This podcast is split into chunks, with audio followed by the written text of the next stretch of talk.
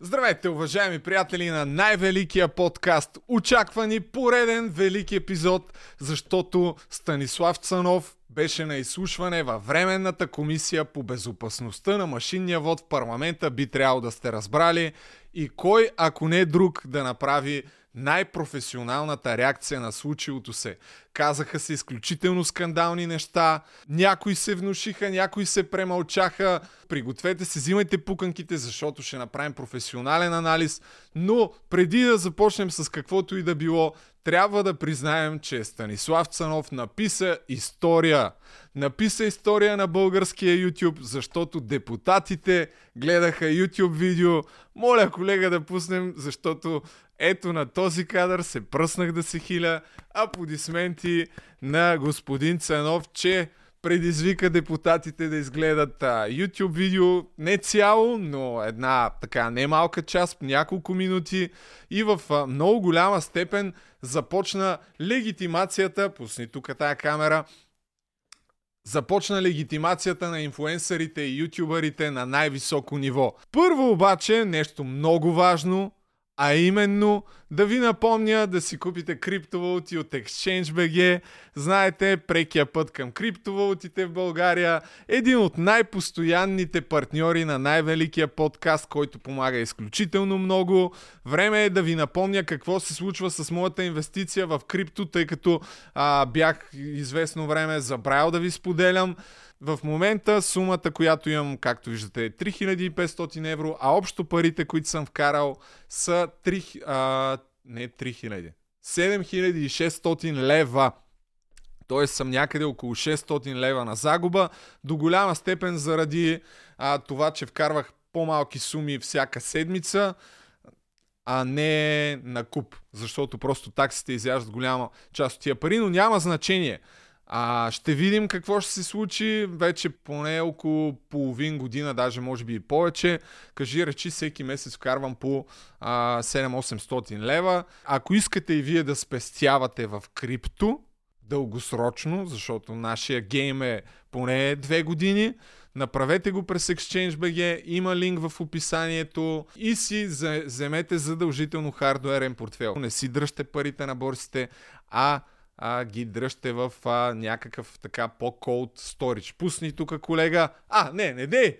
А, ако не искате да вкарвате в крипто, поне си купете вода, свобода, вече може да го направите от сайта на много така по-достъпни цени. Една поръчка минимума е 50 лева, но важно е да уточня, че е само за Варна, Търговище и София. Ще ви вземем парите, дете се вика и дори да сте в друг град, но след това ще ви ги върнем, така че ако искате да подкрепите канала, Станете член на подкаста, но и си купете вода свобода през, през сайта от Варна, София и къде беше още? Търговище. А иначе може да видите в търговската мрежа всички магазини, в които се продава водата от тук тази опцийка. Пусни ме мене да поема глътка кафенце, докато продължим нататък. Ще отнема известно време, надявам се да не бързате защото съм подбрал най-важните моменти от а, участието на Станислав Цанов в тази комисия в парламента. За съжаление, най-важното всъщност не беше казано. Не, не бяха зададени въпроси по най-скандалните неща, които според мен каза Станислав Цанов, а именно, че Алексей Петров е имал пълната му чат комуникация с всякакви хора. Продължават да висят в пространството много въпроси, как точно той а, се е здобил с тях, какво точно му е показал, от а, какви съобщения, от кои социални мрежи, за да може наистина да разберем всички, които освен, че правим съдържание в интернета и би трябвало всеки един гражданин да се интересува от тази тема, какво точно е знаел и депутатите така с лека ръка подминаха тия въпроси, макар да не име в компетенцията, защото виж ли, те са а, комисия по безопасността на машинния вод. Казаха се според мен и някои скандални тъпоти, без абсолютно никакви доказателства, но ще стигнем до там. Първо, каква е предисторията? За уния от вас, които изобщо не знаят за какво става въпрос, става въпрос за следното. Април 2022 година Станислав Цанов качва видео, в което показва хакера Емил Кюлев, Кюлев който а, споделя информация, че е хакнал системата на Lefins и след това е създал търсачка публична, в която всеки един срещу малко крипто, от ExchangeBG може би купено, а може би не, може да се здобие с а, пълна информация и лични данни на милиони българи. Това след това не предизвика абсолютно никаква реакция в големите медии. Никой не го е търсил Станислав Цанов от а, държавни институции, но Алексей Петров му се е обадил 2 часа след публикуването на видеото с а, тънки вношения да го заплашва, като в един момент дори а, Цанов си пуска записвачката на, а, на разговора. Алексей Петров се усеща, пита, записвате ли ме и смекчава тона.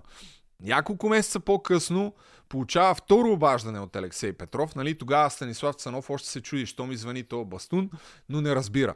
Няколко месеца по-късно, през юли 2022 година, за втори път Алексей Петров му звъни през Телеграм, през а, профила на момиче, този път подпинал и започнал да се хвали кои държавни институции контролира, кои а, медии контролира и някакви такива неща, но Цанов още не разбира защо всъщност се случва цялото това нещо. Август започва да работи по видео за сигурността на машините. Мислял да направи penetration тест, за да разбере дали могат да бъдат пробити машините, с които гласуваме на изборите.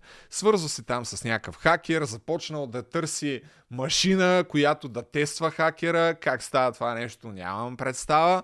Но септември месец изневиделица получава покана от Алексей Петров да се срещне с него в личния му офис и Цанов отива.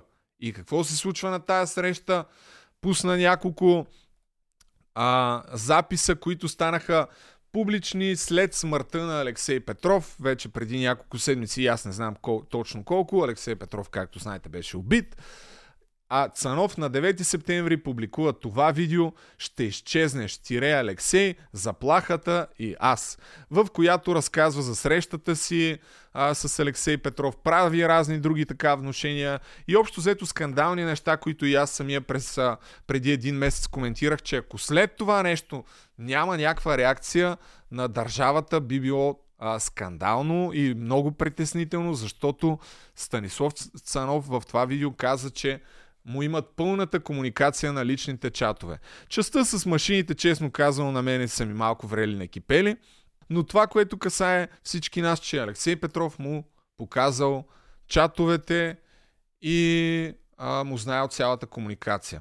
Нищо не последва и от това нещо до преди няколко дни, когато в парламента са водени някакви така дискусии по, на въпроси на депутати, какво става, случва ли се нещо с този случай, а, шефа на МВР казал, да, работим усърдно, обаче след това Свиленски казва, ма какво работите усърдно, няма абсолютно нищо, той дори не е разпитан.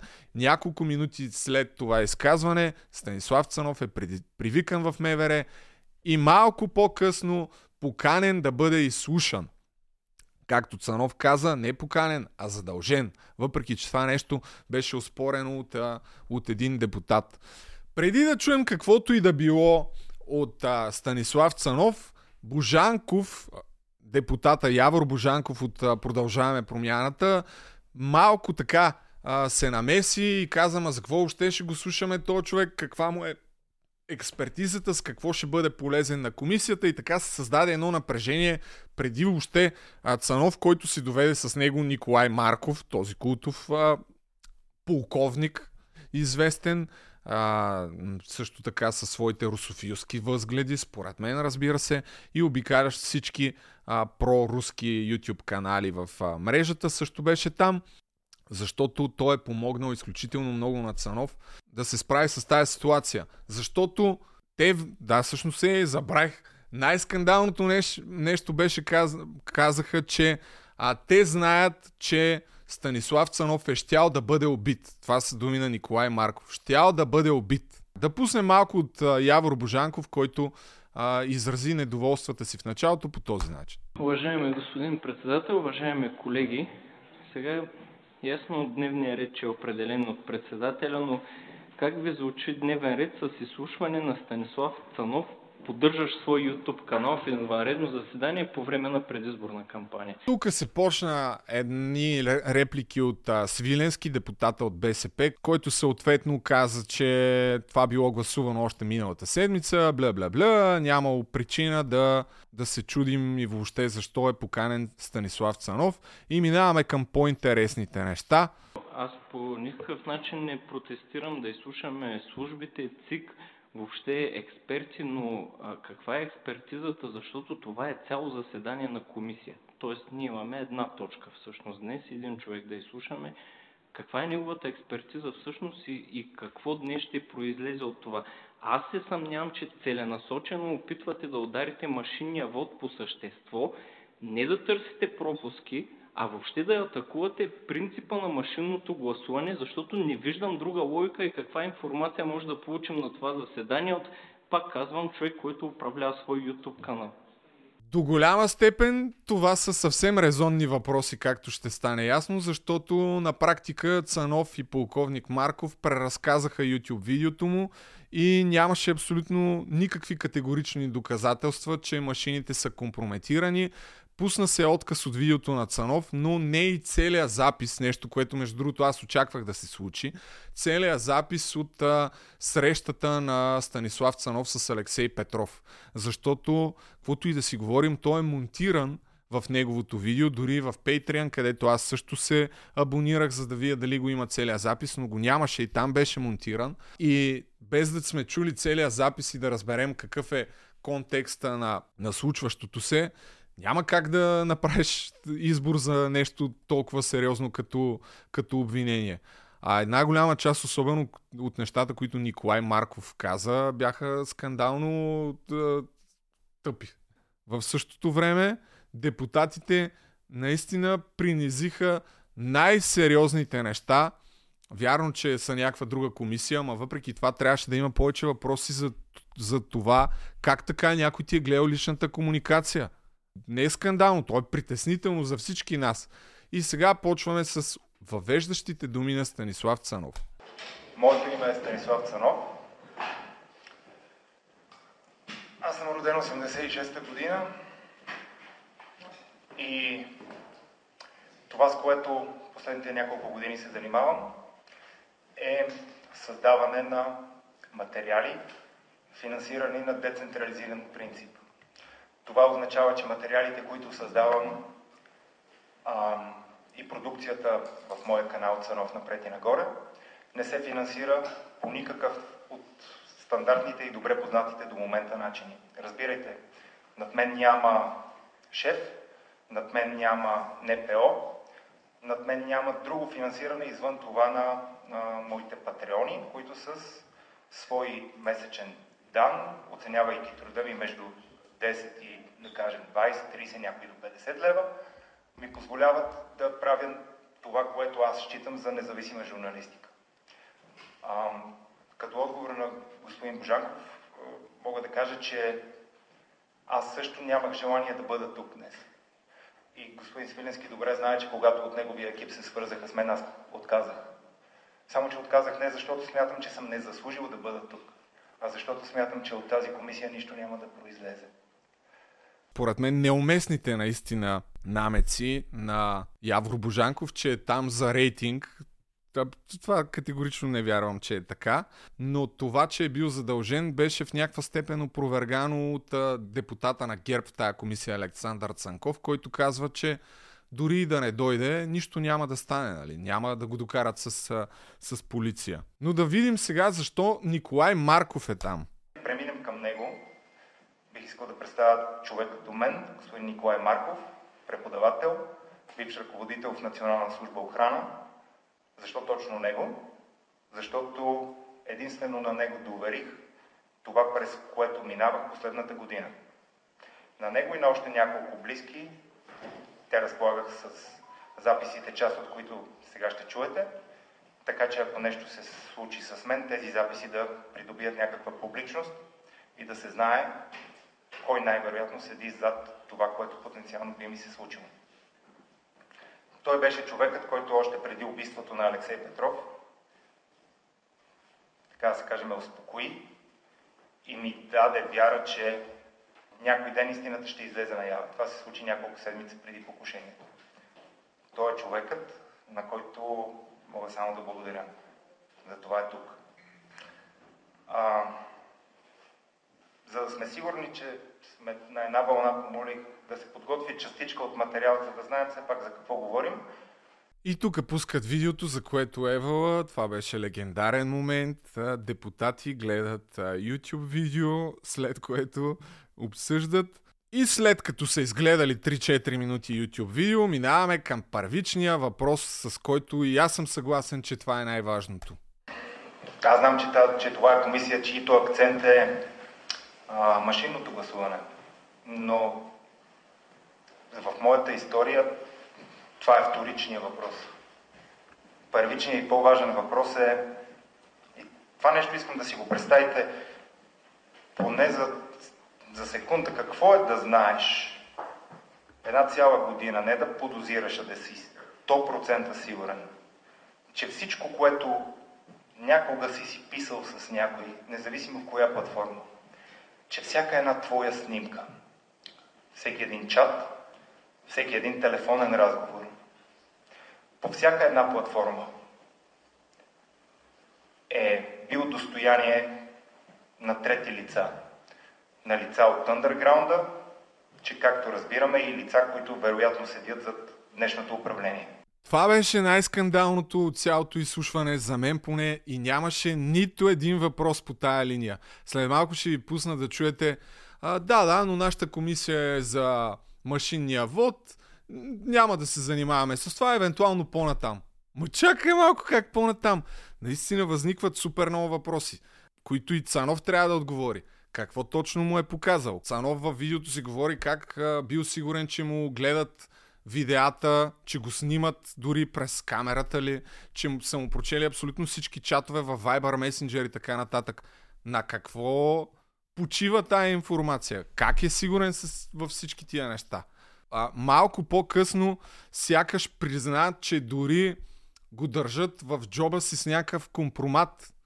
Ще чуете и това. Какъв е то компромат? Има много, много, много, ама много висящи въпроси, които шибаните депутати принизиха с а, до това, не знам по каква причина, че ние сме комисия за машинния вод, няма да питаме за подслушването. Ма как трябва да питате, то цялото нещо е свързано. И тук първата неадекватна реакция, според мен, на Явор Божанков, добре, че се окрути, защото той се беше наострил да контрира много сериозно Цанов, направи го преди дори да е почнала комисията. Съгласен съм, че е резонно да се пита каква е експертизата, ама това да, да не ги оставиш въобще да се изкажат а, хората в началото беше умопомрачително скандално. Добре, че се спря. Ответната реакция на това, че Цанов твърди, че са му подслушвали телефона, беше тая. Подадохте ли сигнал в прокуратурата? Не имам въпрос. Подали ли сте сигнал в прокуратурата? Имам въпрос. Имам въпрос. Подаден ли е сигнал в прокуратурата? Няма да го изключа. Подаден ли е сигнал в прокуратурата? Подаден ли е сигнал в прокуратурата? Подадохте ли се?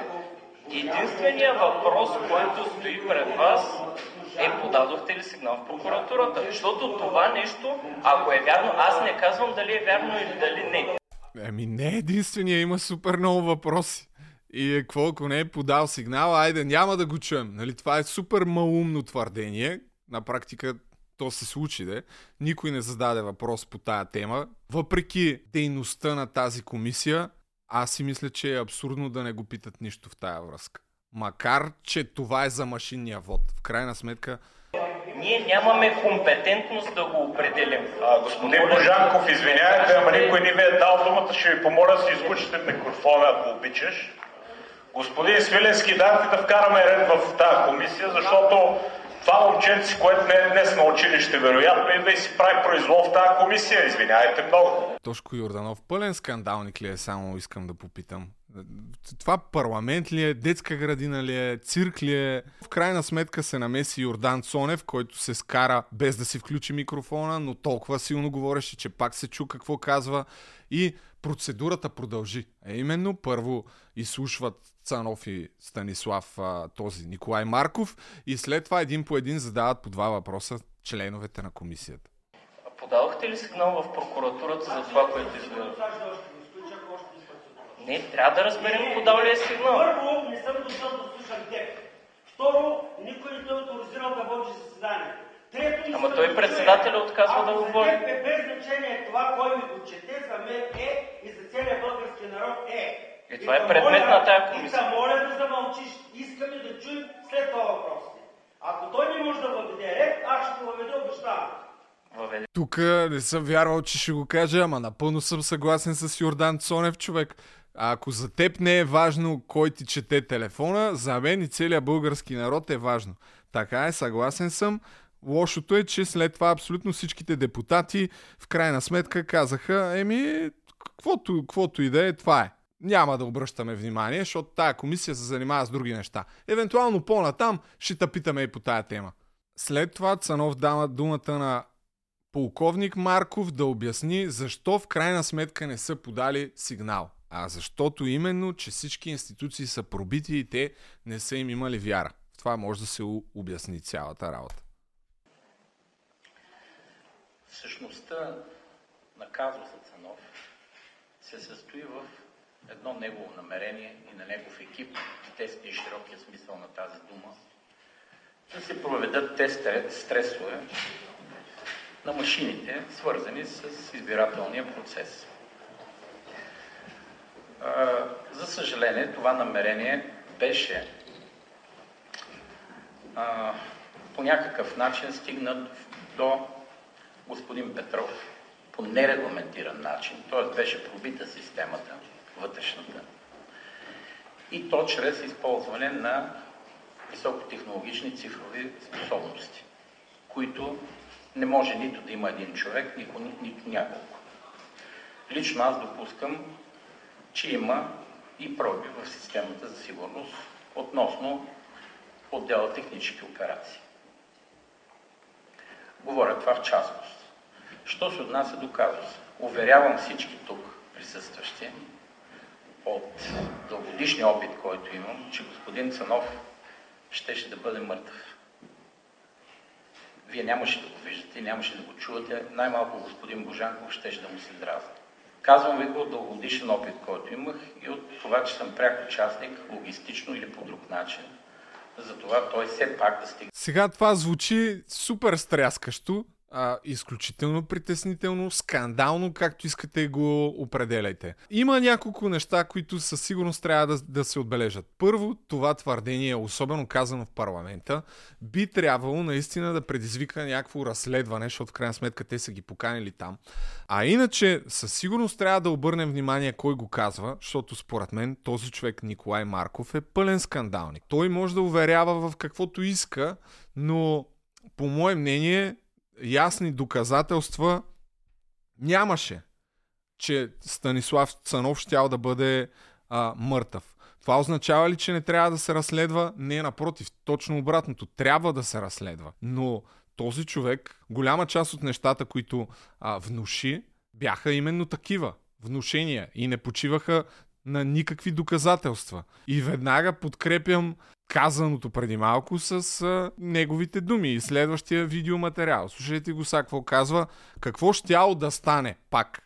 Направихме необходимото и достатъчно до някъде противозаконно, а, за да съхраним живота и здравето му, защото аз мятам, че той имаше чисто намерение.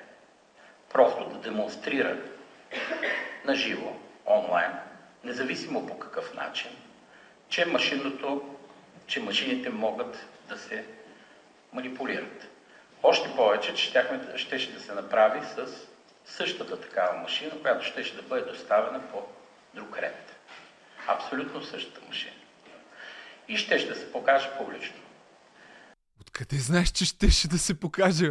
Как го разбра ти някакво кристално кълбо ли имаш? Врачка ли си? Какъв си?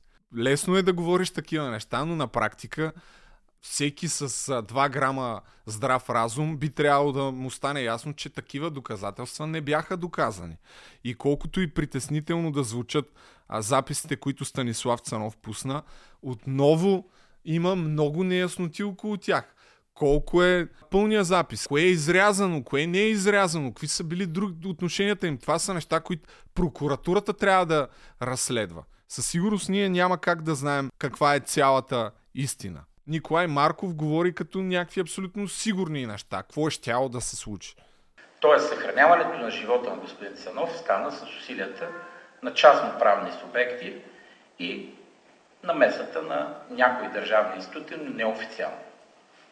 Комбинация от тия две действия. Комбинацията от тия две, тези две действия обаче не са правомерни. Те не произлизат от силата на закон, а от това кой кого познава и как трябва да се случат някои неща, което смятам за неправилно. И искам да завърша с това, че господин Цанов щеше да бъде опит заради желание да покаже пред всички, че машините не са устойчиво и не са сигурно нещо а, в избирателния процес. Това също е мега скандално. Не съм сигурен кой точно от депутатите а, на тая тема. Мисля, че Божанков. Те са спасили живота на Цанов благодарение на частно-правни субекти. Не знам какво означава това, някакви фирми, нали, някакви хора, обикновени и държавни органи, обаче едва ли не под масата. Държавните органи са спасили живота на Цанов без да, да се разбере. Това също трябва да се разследва. Кои са пред, представителите на тия държавни органи, които са спасили живота му под масата и защо не са предприети действия. Това на практика е доказателство, че цялата ни държава и служби са пробити по един или друг начин, което едва ли е някакво, кой знае колко шокиращо. По-скоро бих е, допълнил господин Марков, че моята идея не беше да доказвам, че машините могат да бъдат манипулирани, а да го проверя. На практика да проверя вашите твърдения за кодовете на машините и респективно дали, дали нещо може да произлезе, когато добре, функци... добре работещ хакер придобие този, този е, хардвер и респективно разполага с него известно време. Евала, че по него уточниха това нещо, защото няма как да твърдиш, че нещо е щяло да стане, особено за машините са манипулирани. Край изборите едва ли не са нагласени, защото то професор Марк, полковник Марков точно това направи. И голяма част от нещата, които каза, бяха в тая посока. А въпросите наистина на депутата от БСП Свиленски, на моменти по-късно ще видите, са мега скандални и са в някаква посока, която по-скоро целяха да накарат младите хора, гледащи това, да не гласуват с, с а, машини или въобще да не гласуват. За кого това е удобно? Според мен е добре да си зададем този въпрос. Аз си мисля, че това беше една от целите на това мероприятие. И също така, а, аргумента на Цанов, че никой а, от неговите пейтрени не е искал да отиде в тази комисия, защото е знаел, че няма да произлезе нищо, а, но е увашил законите на републиката. Но в същото време, ако наистина, ако не отиде и си чак такъв голям бунтар и няма да ти се случи нищо, нали, защо си отишъл? Въпреки че аз се радвам, че отиде. Нищо нямаше да стане дори да не, да не отиде, така че не знам колко този аргумент издържа предвид факта, че а, той самия си дава сметка, че преди изборите това по един или друг начин може да се използва политически. А то се използва политически и беше видно от голяма част от а, въпросите на представителя на БСП, които бяха зададени и нещата, които каза този Деян Николов от Възраждане, който очудващо малко говори. Очаквах да е доста, доста по-многословен, но уви не беше така. Но отново Евала на Цанов, че втори път поставя темата, за кое за него е главното и вижте реакцията на депутатите. Се случи, понеже виждам, че темата за машините ви е по-интересна. На мен лично пак ще кажа, че темата с това някой да притежава защото, да се замислим, ако някой, ето аз съм ютубър и пак казвам, не, не съм никакъв фактор. Аз не съм НПО, не съм фирма, не съм, а, не съм нещо различно от обикновен гражданин. И ако на мен може да ми се влияе по, по, по този начин и на практика материала да бъде спрян, то какво остава за някой човек с власт? Какво остава за някой от вас, който и да е на практика? Ако някой, включително на господин Божанков, притежава пълната информация за всички снимки, господин Божанков, които вие някога сте пращал и получавал, всички съобщения, които някога сте пращал и получавал, всички сайтове, в които сте влизал, някои от тях може би интересни.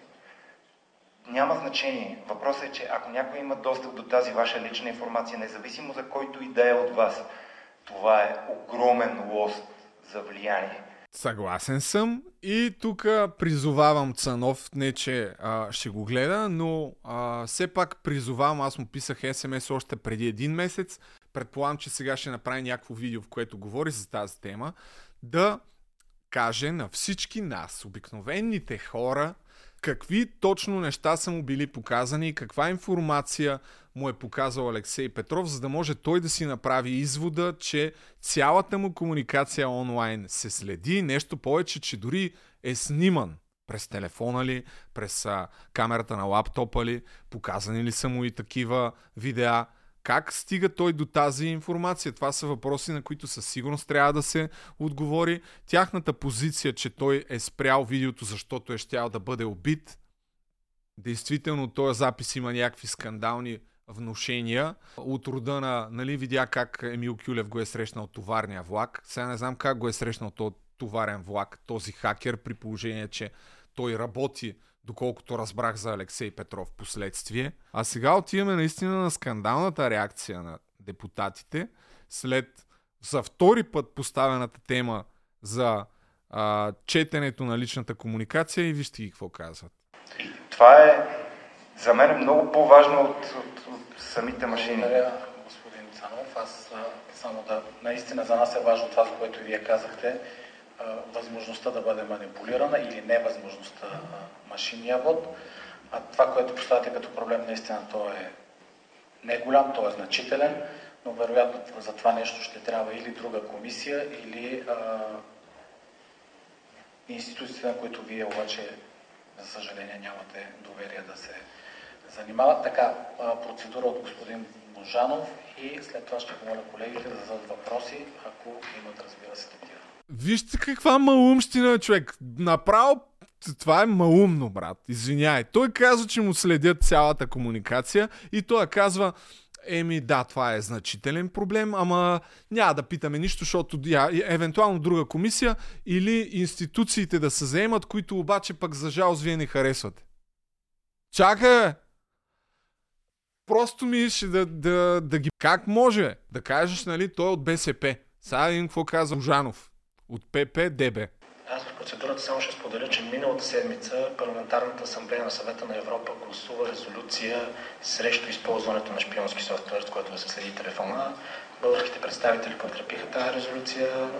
Надежда Жданова от нашата група се изказва в подкрепа и дори предложи редакции. Така че присъединявам се към господин Свиленски, че това не е темата на, на разговора. Тя е важна тема рисковете от това действително са огромни, но нека да ги оставим за, за друг път. Тук, както казах, всичките представители са гласували в подкрепа на такава резолюция. Ама как ще оставиш за друг път и няма да питаш абсолютно нищо, е? И нито един от другите, нито този от, включително и човека от Възраждане, нито той от ГЕРБ, нито Явор Божанков, нищо, нито един въпрос по тая тема. Аз просто от тук нататък, честно казано, не исках въобще да гледам, защото кога за друг път, бе? Друга комисия ли ще свикате? Какво ще направите? Надявам се, поне Цанов в неговото видео, да даде повече информация по тази тема. Ясно е, че няма нормален човек, който да му е приятно, меко казано, ако разбереш, както той твърди на 100%, че цялата ти комуникация е четена, просто да даде повече подробности как е на 100% сигурен, защото от нещата, които бяха показани, смея да твърдя, че не става ясно, че на 100% за аудиторията, нали? На 100% тази информация се знае. В много голяма степен нататък преразказва видеото си, на депутатите. А все пак ще пуснем някакви а, части от тях, които си заслужават да бъдат а, отбелязани. Но всичко около машините всъщност се върти около спекулации, не почива на никакви категорични факти, а по-скоро е за причинно-следствените връзки на Цанов, които той е направил на база на разговорите си с, а, с Алексей Петров. И всъщност нещото, което според мен би било най-голямото доказателство е да ти покажат какво точно са видели в твоя телефон. И сега стигаме до основната причина, поради която Цанов не е направил видео за машините. След този материал, аз, както и в самия клип казвам, не съм самоубиец. И много добре знам какво се е случило с всеки, който се е изправил рано срещу Алексей Петров. Много добре знам, включително срещу ваши бивши съпартийци, ваши бивши колеги и може би ваши бивши лидери на парламентарни групи. А, Знам, че срещу Алексей Петров главният свидетел умира на пътя. Знам, че главният свидетел с поделото Октопот умира на пътя да свидетелства срещу него. Знам за масови отводи на прокурори, които отказват да работят с него, защото до вчера са правили заедно разследвания, което отговаря на господин Божанков, защо аз не съм се обърнал не само към структурите на, на, на МВР, но и към прокуратурата. Не казва на никой, защото Алексей Петров ще разбере. Направил му е някакъв намек, че нещо лошо ще му се случи и затова не пуска видеото. И комисията не пита нищо а, свързано с тези записи, които на практика могат да дадат много по-голяма яснота за обществото, ако щеше за тях. Въпроси като колко дълъг е целият запис защо не донесохте целият запис или донесахте ли го? Бихте ли пуснали целият запис? Не би имал нищо против да даде повече информация. Надявам се, че е така, само че никой не го пита. И отново... Вие току-що казахте, че първо не сте подали сигнали, т.е. няма как тази информация да бъде проверена. Второ, вие не сте стигнали до някакви тестове, съответно до някакви резултати, които да споделите с нас, които биха ни били полезни за работата на тази комисия. Казахте обаче, аз съм а, любопитен в тази посока няколко пъти. Преведох, проведохме разговори с държавни органи без да подаваме документи. Понеже се води протокол в тази комисия. А, това е изключително сериозно. Тоест, има заплаха според вас, казвам, аз няма как да зная това. Има заплаха за живота на някой, твърдите, нарушаване на лична кореспонденция, извършени престъпления, заплахи. В същото време вие сте водили разговори с държавни органи, без обаче документация. Тоест някой държавен орган е знаел за всичко, което се случва и не е предприел никакви мерки. Това каза господин Марков, че има намеса на държавни институции, но неофициално. И на частно правни казват, за да се запази неговия живот, ние се обърнахме към, цитирам, аз се заговорих бележки, докато говорихте, държавни институти, неофициално. Може да ни дадете яснота с кои държавни институти сте разговаряли и как така те не се трогнаха изобщо от тази история, която пак казвам, ако, ако е истина, то естествено заслужава съответния отговор и си има съответния процесуален ред. Аз а, съм съгласен с това, което казва Божанков, че има смисъл в цялото нещо. В същото време, като не като не е пуснал сигнал, какво, какво значение има? В момента нали, може да се самосезира или някой друг да сезира тая прокуратура.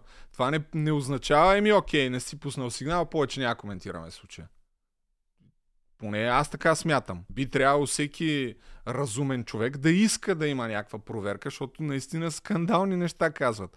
А не трябва да се пренебрегва кой точно ги казва, а именно Вижте го, този пълен скандалник, виден конспиро, конспиролог и говорещ в много голяма степен упорките на Кремъл, Николай Марков. Тук вижте го как отговаря човек. Впечатляваща е активността, хиперактивността господин Божанков. Въобще с нашето присъствие, трябва да признаем. Но в видеоматериала ви, надявам се, господин Божанков, чухте, че самия Алексей Петров каза, че е настоял да има правителство такъв профил, какъвто има в момента. Следващата крачка е привикването на господин Станислав Цанов при него и е свързано с изборите и с машините. То не е свързано с това да пият кафе. А вашите витиевати изречения за Лефиес и така нататък. Това са фантасмагории. Никой не заплашва някого с убийство, плюс това от записа се вижда ясно за какво става въпрос и защо е заплашен. Той самия Алексей Петров го казва в записа. Защо?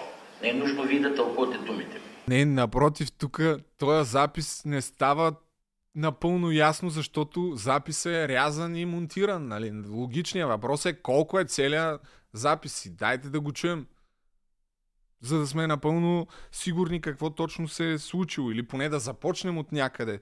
И другото, което така ми е странно, предвид, че вече съм чел разни книги за а, бившите мутрафони, голяма част от тях а, мъртви. Георги Стоев а, и всичките убити босове и някои журналисти, като Боби а, Цанков също, които са говорили по темата, който също е мъртъв.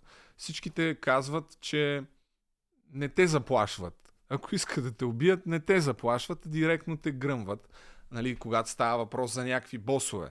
А когато става въпрос за журналисти, нямам представа. Единственото по-близко, което се сещам като случай е а, към Маргарита Михнева, която е отправена заплаха за убийство по телефона и след това а, тя мисля, че беше споменала публично за тази заплаха и след това хванаха от кого точно идва поръчката и включително, ако не се лъжа, Георги Стоев беше говорил за този случай, че всъщност а, е била фалшива заплаха, в смисъл да я стреснат, за да спре някакво разследване, но не са имали намерение да я убиват, защото просто не заплашват журналисти с убийство. Ако ще те убиват, те убиват. В тази връзка това също ми се струва важно да се отбележи, че Алексей Петров, който е именно от тия хора, от а, зората на 90-те години е част от всички групировки, смятан за един от най-силните хора в държавата, привиква ютубър и съвсем така откровенно, първо, че позволява да го заплашат, да го запишат, второ, че прави директна а, заплаха такава, че нещо лошо ще се случи. Това също е любопитен детайл, който не бива да бъде пренебрегнат. Не казвам, че това, което Цанов твърди, не е истина и че не бива да, да, да бъде приемано сериозно. Напротив, точно обратното. Следващото нещо. Надявам се, вие не разбирате от това, за което говоря. Нали нямате експертиза по тази тема. Тогава не бъдете свръхактивен. Защото да не се окаже, че разполагаме с повече, отколкото си мислите. Ние искаме да видим намерението на комисията да бъде открито и да стигне до честност и откритост. Нямаме нужда да компрометираме никого. Какви глупости говори той, бе? Чувате ли, бе? А, да не се окаже, че имаме повече, отколкото си мислите, няма нужда да компрометираме някого. Ти заплашва ли ги? Нали за това си дошъл, бе? Покажи всичко, което имаш, бе. Това са пълни врели кипели, които говори този човек, бе. Но в същото време категоричен. Казвам ви откровенно, че господин Цанов щеше да бъде убит, както бяха убити предишни такива, и тези убийства са свързани с лица, които се детства за господин Алексей Петров. Той не ви е баща, нали, за да се хвърляте така на сцената. Силно се съмнявам, че поне надявам се да е така, но че има общо с човек, който отива в съда да свидетелства срещу Алексей Петров и това, което е направил Цанов, мисля, че няма много знак за равенство. Той продължава да говори този човек, Николай Марков, той е много категоричен в нещата, които знае. Ние искаме и продължаваме да искаме да ни да се даде възможност да докажем, че машинният вод може да се компрометира. И му е вероятно това ще се случи. Би било добре, ако да е с ваша помощ и съдействие. Ако не се случи така, ще се случи по друг начин. Какви неща говори този човек, бе? Абе, откъде го вадиш това самочувствие? Какъв си ти, бе? Някакъв уволнен човек, който е работил в... А, или напуснал, нямам никаква представа, обикалящ абсолютно всички според мен, проруски YouTube канали. От поглед инфо до насякъде. И този човек говори като някаква последна инстанция. Иначе естествено, че трябва да се тестват тия машини. Но се казаха и някои откровени неистини, като а, това по- по-късно Тошко Йорданов го каза, то Николай Марков го повтори също, ако не се лъжа, че в Венецуела било доказано, че а, машините се манипулират. Предния път, като коментирах видеото на Цанов, го казах и сега го казвам пак. Точно обратното. Ето тук няколко статии. А, софтуера, който е същия в машините, които се ползват в Венецуела, от тия, които се ползват в България. Става въпрос за изборите, които са 2020 година, нали, тук пак да си припомня, в които всъщност а, не се доказва, че машините са манипулирани, а софтуера доказва, че това, което официалната власт в Венецуела е а, показало като резултати, всъщност фирмата производител на софтуера казва не е вярно, резултатите са други. Венецуа... Венецуелската власт, която е една известна дикта... диктатура там, а, е представила други резултати. Така че е добре да правим разлика между двете неща, които всъщност са коренно а, различни като, като фактология. А тук казваме, не, не, Венецуела се доказа, че мани... изборите могат да бъдат, мани... че машините се манипулират. Напротив, машините доказаха, че диктатурата опитва да, да манипулира изборите, но тъй като е диктатура, нямаше кой знае какъв отзвук от цялото това нещо. Но това се фърля е така като някаква упорка с, с лека ръка, се казва. Цанов дава примери защо не, не се е обърнал към прокуратурата и към каквато и да било институция, защото не им вярва, защото преди като е правил скандални видеа, никой не им е обърнал внимание. Дава пример с тая търсачка Мега, Магаданс и отново нещо също доста скандално. Какво се случва след като излучих материал? Абсолютно нищо. Нищо. Нула. До момента е, е първи ден нищо, втори ден нищо, първата седмица минава, абсолютно никаква реакция. Изключваме тук медиите, вита, нови национални телевизии. Те са ясни. Но говорим за официалните институции. Абсолютно никаква реакция. Сякаш такова нещо не се е случвало. До момента, в който господин Свиленски не, не, привикаха, не привикаха министъра на вътрешните работи и не го попитаха, ако не се лъжа на 16-я или 17-я ден, откакто бях излучил този материал, какво работите по този случай. И за мое очудване като човек, който следеше живото излъчване, министърът каза, ние работим много здраво. На 16-я ден той излиза и в национален ефир пред, пред всички вас, народни представители, твърди, че по моя случай се работи много здраво. На мен никой не се е обаждал. С мен никой не се е свързвал. И едва когато господин Свиленски го апострофира и когато му удари една контра, ние, след като се свързаха в мен буквално по време на живия ефир и казах, няма такова нещо, което е абсолютен факт. Две минути по-късно, господин Божанков, две минути, то се виждаше на ефира как министъра пише на някой. Две минути по-късно телефона ми звъни, Здравейте, господин Цанов, обаждаме се от СДВР. Елате да дадете показания. Лично аз в а, конспирацията, че не разпитват Цанов и не разследват случая, защото ще се докаже, че Алексей Петров контролира машинния вод, не вярвам. Категорично съм убеден в това. В същото време съм много за да се разследва максимално надълбоко цялата тая история и всичко, което има Цанов като информация, пак казвам, включително и този разговор, да го пусне целия, мамка му, да видим, ще го пусне ли целия с Алексей Петров. А, има огромен публичен интерес вече към това. А и надявам се, че колкото и цинично да звучи, смъртта на Алексей Петров в голяма степен го защитава и предвид всичко, което се а, изказа и присъствието му в парламента, едва ли а, може да се страхува за живота си, но откъде я знам всъщност. Надявам се поне да първо да е така, да не се страхува за живота си второ, разбира се, по-важно да няма такава опасност.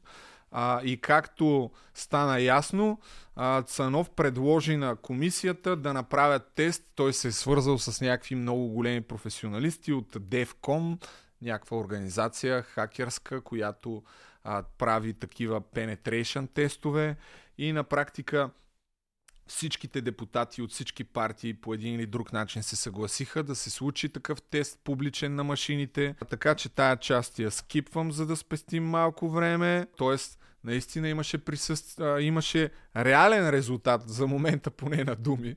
Ще видим в действителност дали ще се случи. Да направим такъв тест. Аз съм за, ще бъде страшен цирк, ако може и на живо. Хакери да тестват машините за гласуване. Велико ще е това нещо. А сега да пуснем Тошко Йорданов, защото той отдавна не се е изказвал, след като в началото се опита да спре микрофона. Благодаря, господин председател. Първо, господин Цанов, благодаря, че дойдохте. За разлика от повечето в тази стая, тъй като в някаква степен ние сме си колеги юристи, знам какво е да оплашат, не колкото вас. Далеч съм от това, което на вас се е наложило да преживеете. Все пак Цанов а, е журналист, а, който 10 години е бил в а, телевизия Така е работил. Знам, че за огромна част от вас сигурно няма значение това, но според мен също има огромно значение, особено пък ако става въпрос за компромати, които са свързани с лична комуникация. Склонен съм да вярвам, че е възможно да ти намерят нещо. Поне за себе си съм убеден, че компромат, свързан с политическа обвързаност, за която и да е партия, в всичките ми телефони няма и няма и да има. А, сега, ако някога някъде намерят голи снимки и някой ги държи а, и такива секс чатове, от сега искам да кажа, пускайте ги. Е, от сега ви предупреждавам. Ако това ви е коза, пускайте ги. Ще преглътна срама. Ще оцеля някакси. А, поне съм спокоен, че политически компромати не може да изкарате никога. Ако смятате, че има политически компромати, предизвиквам ги да ги, да ги пуснете. Нека веднъж за винаги се свърши с моята YouTube кариера. А другите, или там голите снимки, за по-късно ги оставете. Още ми е рано. И двамата сме наясно какво се опита да прави момченцето в ъгъла. Предполагам, че он е другия, който стои там до вратата, го наблюдава, защото му е писал опорките. И че се опитва да измести акцента, но това, което стана безкрайно ясно е, че вие сте станали мишена в момента, в който сте тръгнали да проверявате, могат да бъдат манипулирани машините. Всичко останало са глупости. Само това с машините е важно. Това, че ти четат цялата комуникация са глупости. И бай Тошко и той нищо не пита за това. Пълни скандалници, брат, тия хора в тая комисия. Направо е така. Ма дразнят ме, човек.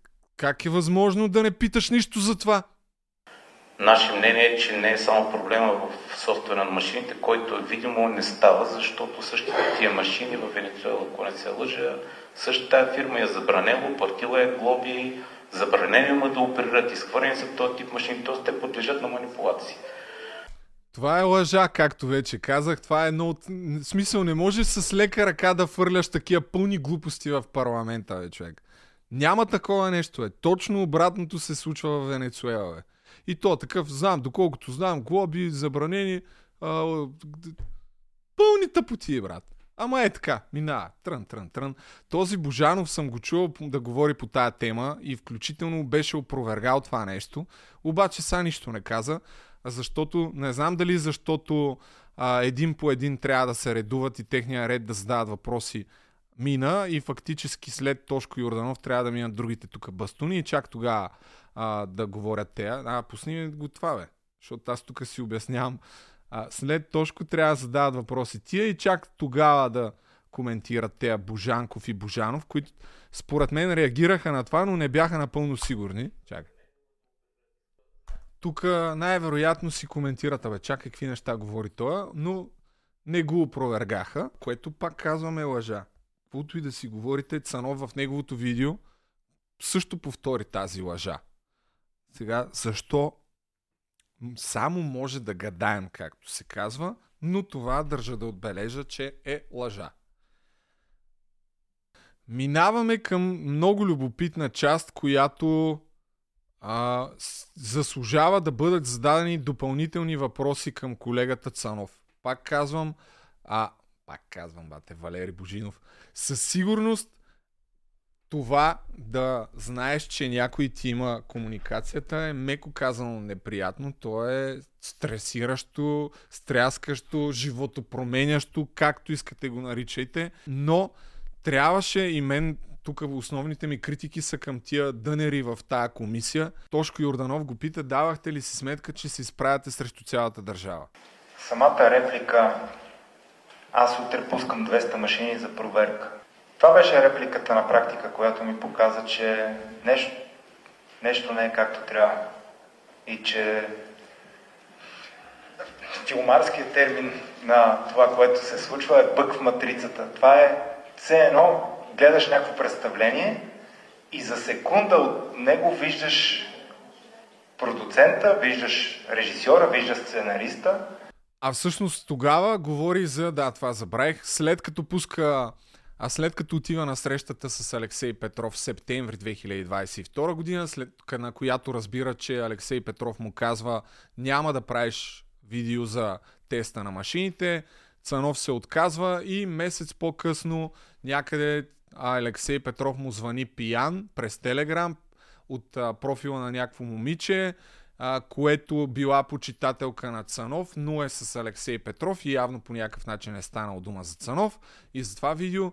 И Цанов а, вече си е приятел с него, нали, говоря, приятел силно казано, но а, не се притеснява от разговора с а, Алексей Петров. Алексей Петров почва да се хвали пред момичето, говорейки на Цанов, че а, държи други политици. И вижте а, как самият Цанов признава, че е в джоба на Алексей Петров. Това са негови думи. Какво точно има предвид е според мен наложително да бъдат зададени допълнителни въпроси, ама то вече някой да го пита. Вижте какво казва. Всъщност месец и половина след тази заплаха, след като видя, че респективно и следейки ми е, личната информация, че аз преустанових идеята си, нали, написах на човека, с който трябваше да, нали, да правим нещо, че няма да го правим това нещо. Написах на човека, от който търсих машина, че вече не я търся. А, респективно, месец и половина по-късно аз получих отново обаждане от господин Петров.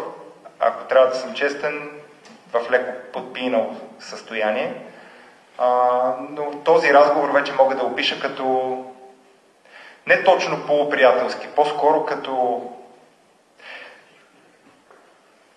опитваше се да, да покаже какво влияние има. Беше и с момиче до себе си и, и очевидно това пък момиче беше мой почитател и съответно той за да един вид да и се направи, аз държа цанов в джоба ми, през нейния телефон ми се обади.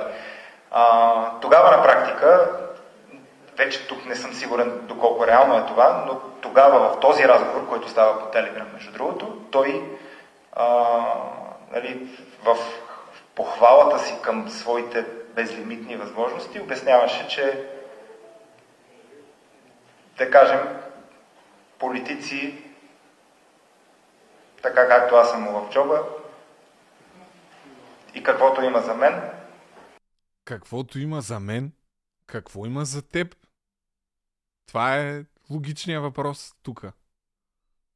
Това сам си го казва. Поне според мен тук няма предвид заплаха за убийство. Поне аз така си мисля, нали? А може и да бъркам. Ма някой да пита. Какво има за вас? Какво имате предвид? Показа ли ви някакви други неща? Така, какво ви показа? Бла, бла, бла. Съжалявам, ама това, това са доста любопитни въпроси. Да. Но то, това се вика, не е нужно да ти го каже Алексей Петров подпинал. Ти сам си правиш представа, нали, щом ти си ютубър и за теб има всичко, какво остава за някой, от който... Какво има всичко? Как, какво, има, какво има предвид, нали? Как... Абе, не знам. Просто исках да има някакви допълнителни въпроси, да разберем повече какво му е, какво му е показал, как е разбрал, че 100% от комуникацията ти следи. На това не стана ясно. За 20 път го повтарям, ама то е супер важно за всички нас. Нещо много странно става, не знам какво е важно. Голяма степен този въпрос също е много резонен на Божанов, нека да го чуем. Въпросът ми е, имате ли нещо извън предположенията и хипотезите във връзка с Алексей Петров, че машините могат или не могат да бъдат манипулирани? Пак казвам, аз подкрепям провеждането на такива експерименти и тестове. Настоявал съм за това много отдавна като технически експерт и смятам, че това трябва да се случи. Но имате ли нещо отвъд допусканията, които днес не обсъдихме? Това със сигурност е резонен въпрос, защото радвам се за историята, която направихме, че депутати гледаха YouTube видео, но той на практика им преразказа YouTube видеото си. Нямаше никакви доказателства, че машините са нагласени. Ако така се доказва факт и вие вярвате в това, е доста обезпокоително. Което не омалуважава казаното от Цанов. Напротив, би следвало да предизвика търсене на повече подробности. Сега, а, аз нямам никакви съмнения, че машините им се влияе. Въпросът е, имате ли доказателство, че машинния вод е нагласен? Аз нямам никакви съмнения. Източник Тръст ми бро. Това е това е позицията на великия полковник Николай Марков. Искаме да бъде проведен някакъв тип следствен, форма на следствен експеримент. Не аудит. В крайна сметка всичките партии, представители на партиите се съгласиха да инициират по някакъв начин такава проверка. Нека сега да чуем а, отговора на Цанов на този въпрос. Връщаме се на кофти камерата и до края още няколко откъсчета ще от тук, защото просто не намерих други записи.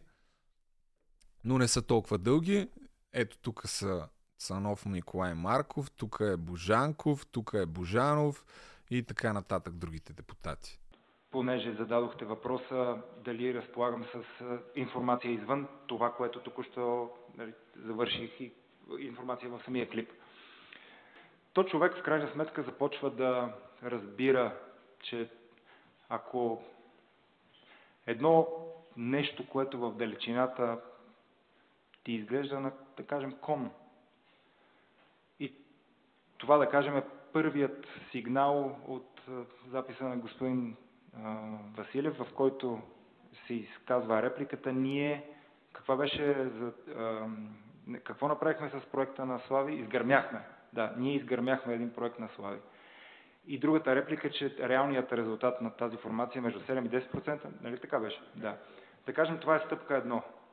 Стъпка 2 е изненадващата активност на Алексей Петров. На 62 години човек никога не е бил публична личност. Изведнъж става публична личност, започва да се явява в, в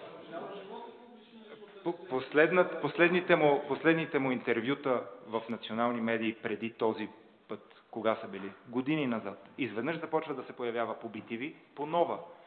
Създава си Facebook профил. Това вече е за първ път. И във всичките, си, във всичките си участия той ясно казва, че той е за съставане на правителство. Да кажем, че това е стъпка втора. Изненадваща. Изведнъж този човек на 62 години, който никога не прави нещо без негов личен интерес, тръгва да застава зад някакво управление. И, и това да кажем е стъпка втора. Да кажем, ти се приближаваш до животното, което все повече започва да ти прилича на кон. Следваща стъпка, неговият интерес към това да няма одит на машините. А на практика това, което на мен се случва, погледнато в, голяма, в голямата картина, е просто още една стъпка към приближаването до това животно, което ние се опитваме да разберем кон ли е или не е. И в крайна сметка, колко стъпки са нужни да се направят, за да стигнем до едно, и, до едно и също заключение. Мисля, че меко казано несериозно това да са ти доказателствата, че вота с машини е манипулиран, нали? Пак да кажем, че това е голямата тема. И това ти е доказателството. И имайки предвид, че Цанов е внушавал откровенни глупости, и да ви припомня, че има видео, в което разправяше как български изтребител, където загина един пилот, е свален от НАТО с любезната помощ на Пламен Пасков. Нали? Казал съм голяма част от тия неща и в моето видео. Той залага много често на внушения и откровени лъжи. Добре е и това да го припомням. Аз поне не мога да приема с лека ръка доказателствата на Цанов за, за това нещо. В същото време а, не вярвам да се поставя така в окото на бурята, а защото да отидеш в парламента и да привлечеш толкова огромно влияние към себе си, без ти лично да вярваш, че по някакъв начин си заплашен, би било малумно. А, тоест аз вярвам в искреността, че той по някакъв начин се, се чувства заплашен. Категорично не вярвам, че Алексей Петров е способен да дърпа до такава степен конците в България, че да определя вота а, и да, да манипулира целия вод с машини. И в крайна сметка резултата, който пак ще изпреваря, а, и целта на заниманието, за, поне за някои от политическите партии, като БСП, а, и минаваме към следващия отказ, който ще чуем, е Свиленски пита Цанов, аре това е малко по-късно, ама направо така или иначе обелих дума за това, дай сега ще го пуснем. Свиленски, председател на комисия в парламента, пита ютубър, който на практика е поканен от него, следния въпрос. Благодаря, господин Танов. И аз накрая един въпрос, тъй като голяма част от моите въпроси бяха зададени от колегите. След като сте изживял всичко това, изгледали сте и парламентарните заседания, контактували сте с експерти, господин Марков също е до вас. На въпроса вярвате ли на машинното гласуване, за хартияното остана ясно, но на машинното гласуване – по-скоро да или по-скоро не? Какъв е този въпрос, бе, маумник? Извинявам се. Говоря на колегата, не на депутата. Да, сега пак на тебе. Какъв е този въпрос, който задаваш, бе? Вярвате ли на машинното гласуване? Каква е целта според вас на този въпрос? Наистина. Председател на комисия в парламента пита ютубър за личното му мнение. Само тук искам да кажа, понеже Цанов пропагандира от известно време да не се гласува, а моето лично мнение и от това, което примерно съм чел в а, книга като Троловете на Путин, без да има нещо общо, е, че политическите партии, които целят да имат някаква а, или тоталитарна власт, или разчитат изключително много на това, на корупцията да продължи да властва, обикновенно те печелят най-много, когато има ниска избирателна активност. Това е моето мнение. Така че не знам, когато пропагандираш сред младите да и правиш всичко възможно да докажеш, че системата е сбъркана и няма файда да гласуваш и колкото по-малко се гласува, толкова по-добре, кой печели от цялата работа? Това е моето мнение, разбира се. Аз смятам, че е по-добре да гласуваме абсолютно всички, колкото се може повече и тогава хората, които разчитат на купен вод, а той съществува, както дори самите депутати признаха, че проблеми с хартиените бюлетини е имало. ДМХ се купуват гласове. И, и така. И въпреки всички спекулации, че а, Алексей Петров е мастермайнда, който държи ключа и може да контролира вота с няколко процента нагоре и надолу, аз смятам, че колкото повече в България се гласува с хартия, толкова по-корумпиране а, вота накрая. Резултата накрая, не вода. Резултата е толкова по-компрометиран. Но това си е моето мнение. Нека да продължим с а, отговора на Николай Марков по този въпрос. За мен това е основният въпрос. Пак казвам, разбирам, че темата е друга, но да знаеш, че когато си пишеш с някой, вие сте двама не сте трима. Шаутаут още веднъж с Цанов, а, че поставя тая тема и пак тишина от депутатите. Да знаеш, че личната ти кореспонденция е лична. Да знаеш, че няма някой лесен достъп до твоите снимки, чатове, до твоята лична комуникация, през която ти да бъдеш изнудван някога, господин Марков. Тук пак дали, държа да отбележа, че той прави, не, не прави намек, директно казва, че той по някакъв начин е изнудван и на, да, може би намеква, че през личната си комуникация а, е опитвано да му влияе. Не става въпрос за тук за заплаха за убийство. И според мен въпросите можеш ли да бъдеш изнудван и имаш ли назад във времето компромати, които могат да бъдат използвани в журналистическата ти независима работа, а предвид факта, че си работил 10 години в телевизията на Атака, е съвсем релевантен. Знам, че за голяма част от вас не е, но аз твърдо си седя вече повече от две години на тая позиция, че е релевантен. И много сериозно съжалявам, че никой не го пита, а той очевидно искаше да говори по тая тема за което Евала, дано да го направи в неговия канал сега, като качи някакво видео. Просто ако може да отговори на един въпрос, да бъде Защо си на 100% сигурен, че всичко ти четат? От фактите и обстоятелствата, които минаха пред мен за последните 6 месеца, мога спокойно да направя извод, че в България беше извършен форма на държавен преврат. Много странно, Костя Копейкин говори абсолютно същото. Ако се сещате. Държавен преврат бил из, извършен при положение, че все пак да не забравяме каквото и да е. Сглобката е от партиите, които имат най-много гласове. И хората действително са гласували най-много за тях. Така че какъв държавен преврат изобщо вие нормални ли сте? Чуете ли го какво говори то? Друг е въпросът дали изобщо се случва някаква реформа, а, както написах, повече от абсурдно е да смятаме, че Пеевски и Борисов могат да правят съдебна реформа и да очакваме, че няма да си спасят а, задниците. Ако приемем, разбира се, чисто хипотетично, че те по някакъв начин са свързани с примери на корупционни действия. Това е само хипотеза, няма никакви доказателства за това. Никакви. Мхм, да. И завършваме с Александър Цанков във връзка с това, че Цанов е там само и единствено защото Конституцията го задължава. Сега първо поздравления, все пак сте дошли в комисия. Ще ви коригирам, Конституцията не ви задължава да дойде. Задължава само институции, които са подопечни на Народното събрание долу по иерархията, така че вие като граждани... Ненков, извинете, и граждани. Е, какво ще стане добре господин Свиленски, ако той беше отказал да дойде? Какво ще го доведеме с полиция ли? Естествено, че не. Това е, не знам, защитен, а, длъжен ли е, не е ли длъжен, а, все пак Евала, че е отишъл. Сега ще пуснем и краткото откъсче на Байрактаров, но преди това ще се направя едно обобщение, поне аз какво разбрах и какво се радвам, че се случи.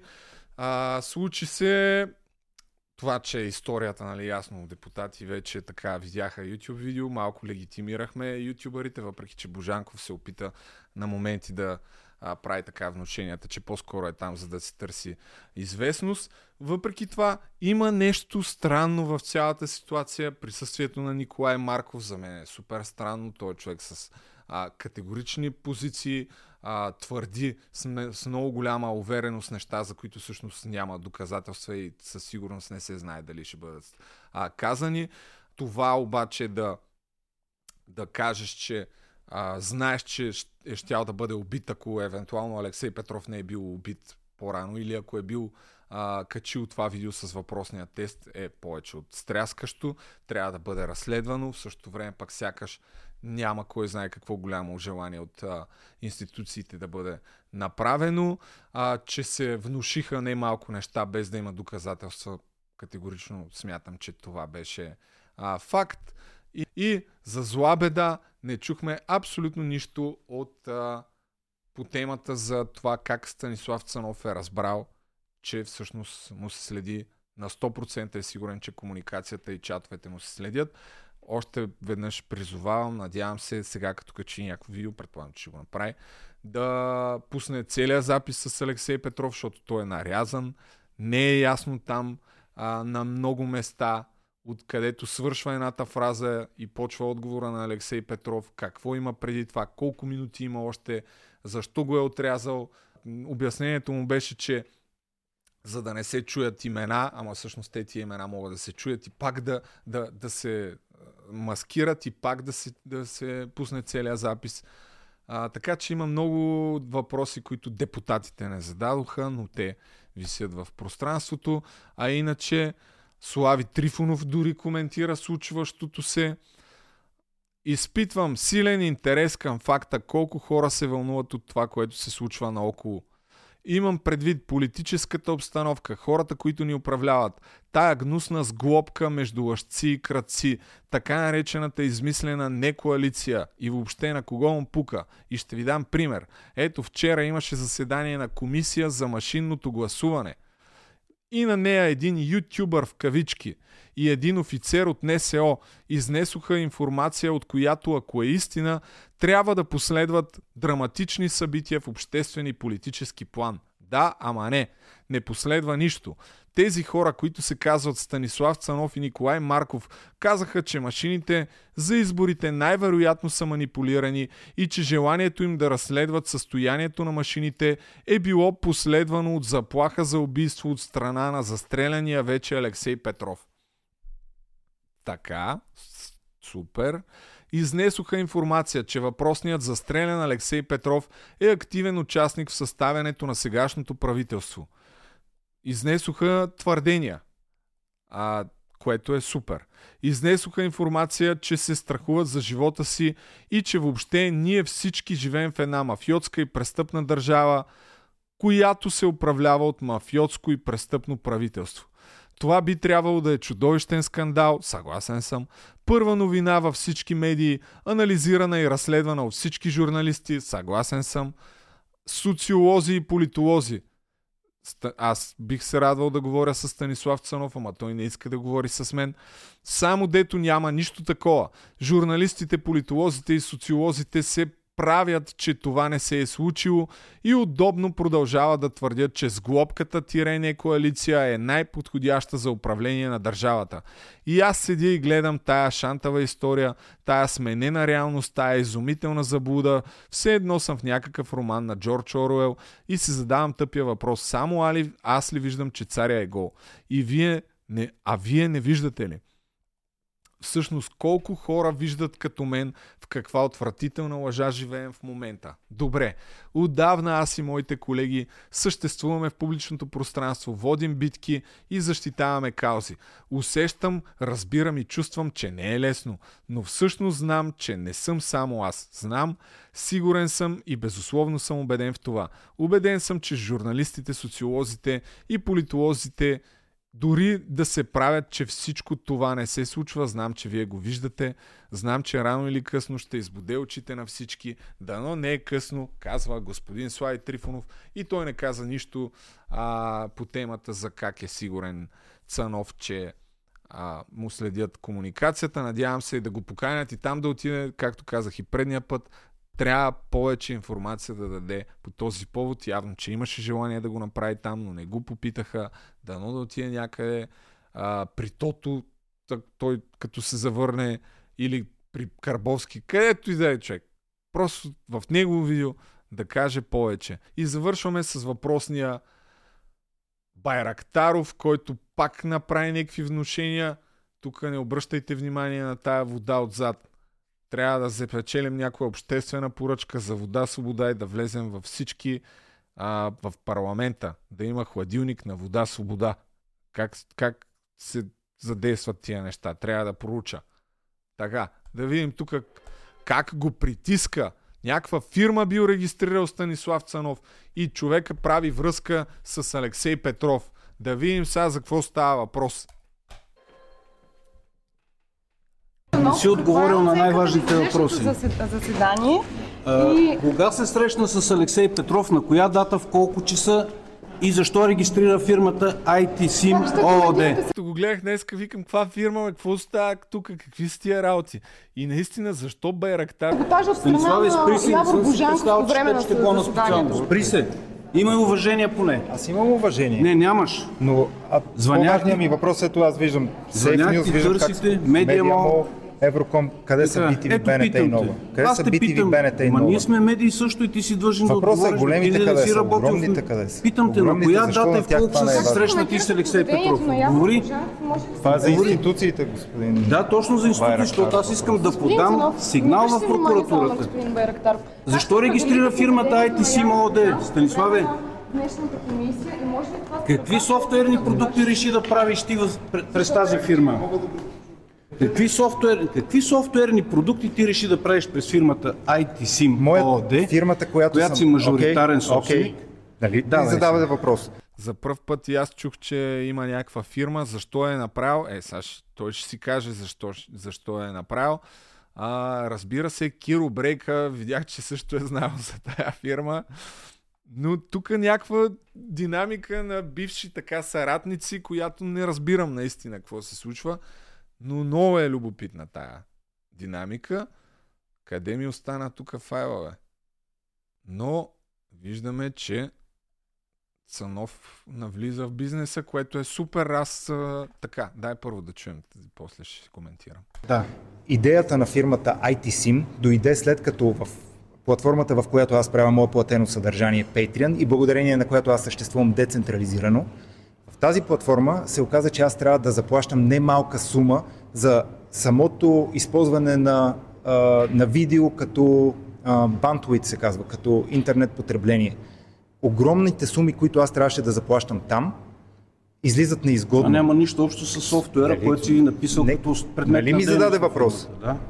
Следствие на големите разходи, които имам в тази платформа, с мои приятели решихме да експериментираме колко би ни струвало, ако направим такава еквивалентна на Patreon българска платформа и видим колко струва себестойността на това, което бих качвал там. Тъй като... Преди срещата с Алексей Петров ли регистрира тази фирма? Няма... Много интересно. Тук най-вероятно има нещо, което не знам. Не съм много сигурен какви са тия огромни суми, които се плащат в Patreon за Bandwidth. Не знам дали се плащат допълнително, но доколкото аз а, знам, ето те, от това, което е официалната информация, имаш различни планове на Patreon за креаторите. Единият ти е 5%, 8% и 12%, като тук, като сложиш и транзакциите, които са за плащане, да стане примерно 15%. Нямам представа. YouTube в сравнение с това membership опцията, която е за допълнително съдържание, YouTube взима цели 30% от парите, които ако дадете сега, примерно, ако станете мембър на най-великия подкаст, който е 10 лева, YouTube ще прибере 3 и 7 ще ми прати на мен. Patreon е известен с това, че взима много по-малко от YouTube. Не знам за този бентуит дали има някакво допълнително плащане. Пусни го това, май имаме. Нямам никаква представа, но а, супер, аз се радвам и приветствам, че Цанов мисли да прави българска версия на Patreon, ако има някой, който със сигурност може да вкара а, хора в това. Той, това е той. Тук това е тая компания, която беше спомената. Той има 60% дял. 40 имат, а, може би, програмистите, нямам представа кои са тия хора. Искрен Ясенов Иванов и Мартин Димитров Николов. Сега, как, как точно с 60% намаляваш разходите, които са за Patreon, нямам представа. Може би имат идея да вкарат и други хора и съответно да печелят а, от техния процент и да развият бизнес, което няма нищо лошо, даже е супер. А, с интерес ще следя какво е това предприемаческо начинание на Цанов. И а, така малко, така или иначе в моето видео съм иронизирал, няма да видите нито една реклама, при положение, че правиш реклами, защото просто ти е бизнес моделът ти е такъв, нали, да разчиташ на а, дарения в Patreon, но това също е реклама. Трябва да си близко това го казах и преди, това е реклама. Това, че твърдиш, че не е реклама, е супер, но а, явно, че такъв тип реклама работи. Но основното естествено е съдържанието, което прави. Така че ако намери начин да си направи собствена платформа и дори да не дава на Patreon, супер! Аз го приветствам. Тук като Байрактаров прави внушението обаче, че това му начинание по някакъв начин е свързано с Алексей Петров. Чакай да видим сега какво стана. Преди срещата с Алексей Петров ли е регистрира тази фирма няма, или има огромно значение? Не, няма значение, защото има. тя към днешна дата... Има. Много по-големи фирми Добре. от Алексей нали Петров ми задаваш въпрос? Нали ми задаваш въпрос? Ето ти е отговор. Искам да ми отговаряш е, точно. Ето, ето ти е отговор. Защото се криеш, звънят и... Ето ти е отговора. Искаш отговор. Ето го. Да, Фирмата да. и софтуерния продукт, по-скоро сайта, който би трябвало тя да създаде, все още не е готов тъй като е трудно за създаване. Фирмата аз съм сам срещата, човек. задавах ти конкретен въпрос. Преди срещата или след Тя е нулева, господине. Преди нулева, срещата... нулева фирма. Господине, тя няма... преди среща с Алексей Петров ли е регистрира или след срещата? Еми, тя няма дейност. Няма, няма дейност. Значение, няма... питам те преди срещата и, или след срещата. И не излиза сметката към днешна дата. Не, тя затова няма дейност, защото след среща са ти казали, че правиш едни нереални неща. Има и други въпроси. Не са глупости. Затова, ти, затова трепериш. Има ли... Трепериш, Станиславе. Какви са? Не ти прави чест. Господин Байрактаров. Не ти прави чест, познаваме се от толкова години. Ако аз треперех, никога нямаше да направя Тогава материалите, отговори, които правя. преди никога срещата ли е регистрира фирмата или след срещата? Има ли полза според вас от днешната комисия? Оставаш огромните не. съмнения, че нещо не е както не. трябва. А как ще коментирате? Фирмата, тук ако вярваме на този сайт, не съм си играл чак толкова да търся, е регистрирана на 8 март.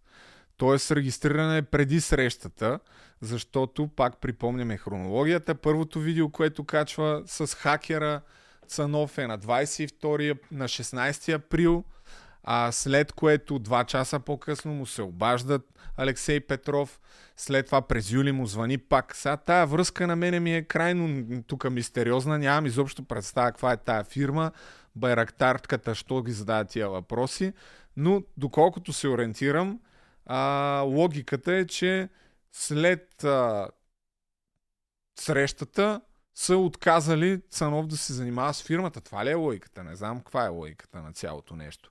Защото в крайна сметка то е ясно, че ти като направиш фирма, докато пуснеш сайт, особено такава платформа, която по принцип е сравнително сложна, зависимост от функционалностите, но да направиш нов Patreon със сигурност е доста сложно, за да има всички функционалности. Ако е някаква демо версия или както се казва MVP, Minim, Minimal Viable Product, т.е.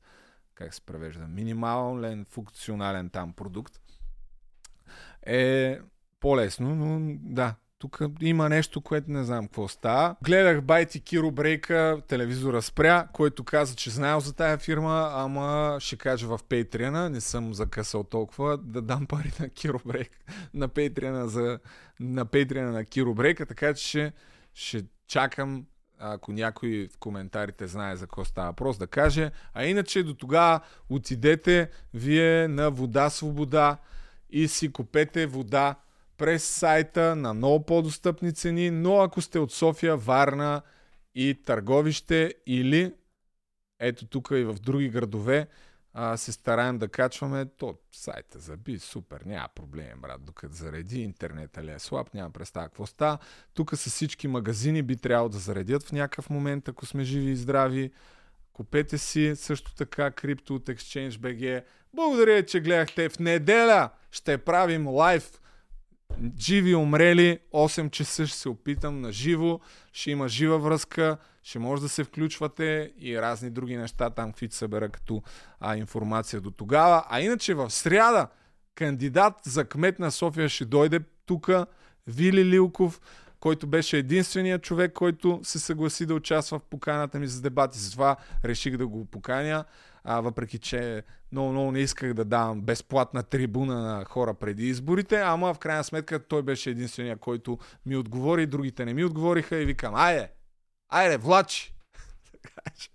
така че ако имате въпроси към Вили Лилков, пишете ги на мейла и в неделя ще се видим пак. Чао!